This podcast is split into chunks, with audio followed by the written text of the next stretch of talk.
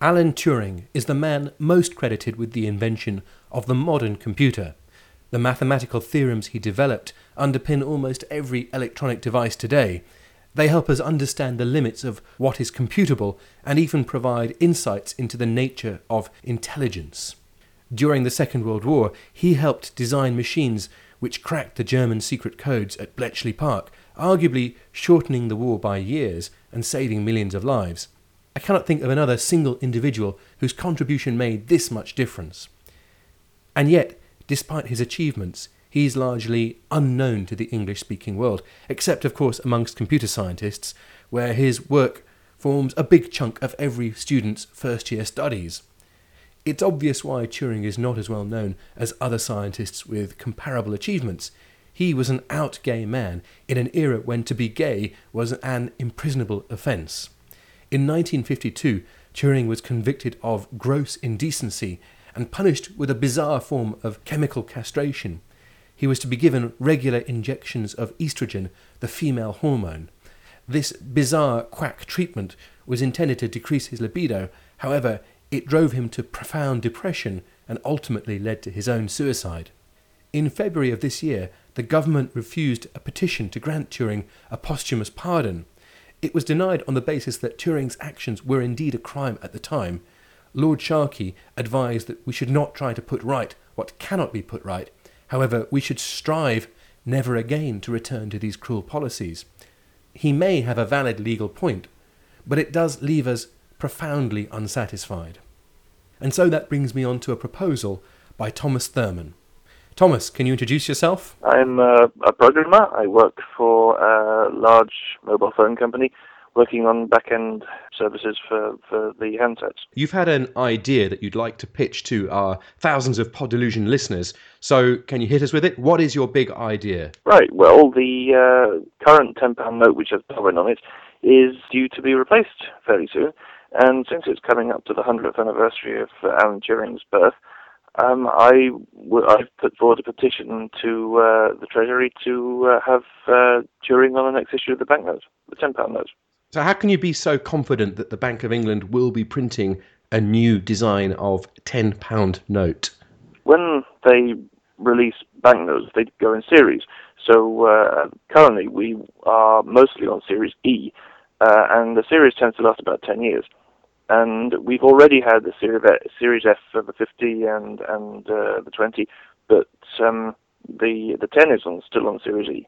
The 10 pound note you're referring to is the one which currently features Charles Darwin. Now, could you live with being the man who kicked Charles Darwin off the 10 pound note? Well, no, I couldn't. It would be uh, it would be a terrible thing uh, uh, to to lose Darwin, but uh, unfortunately, we uh, we have to lose Series E at some point.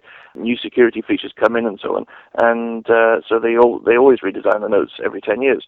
It's a, it's a terrible shame to lose Darwin, but um, if uh, if we have to, I would rather we had Turing. I think Turing is a fair exchange for Darwin. To me, they seem to be scientists of similar caliber, mm-hmm. importance, mm-hmm. and I think we could definitely consider the legacy of their works in fact, there's almost no British scientist other than Turing who can really compete with Darwin. It, it, seems like an eminently sensible idea. But how did you come up with this idea? Give me the exact moment that it dawned on you that this is what Great Britain needs right now. I've been thinking for a while about Turing's legacy, and it occurred to me that with the banknote uh, reissue coming up, many people I talked to about it had never heard of Turing everybody uses uh, his work every day. It's made uh, a massive difference to everybody's lives, and nobody knows, apart from computer scientists, who was behind it.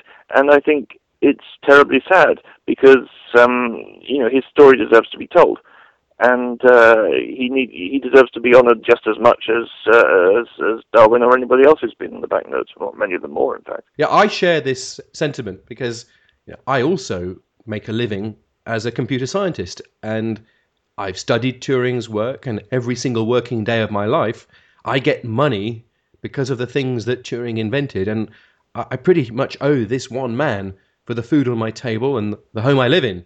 Arguably, the whole country we live in might have been a very different sort of place without this man and his ideas.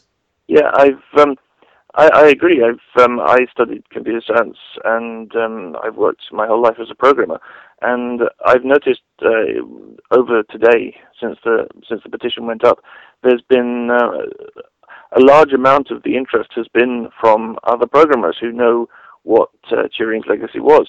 But I've noticed there's also um, I as a bit of background, I'm bisexual myself.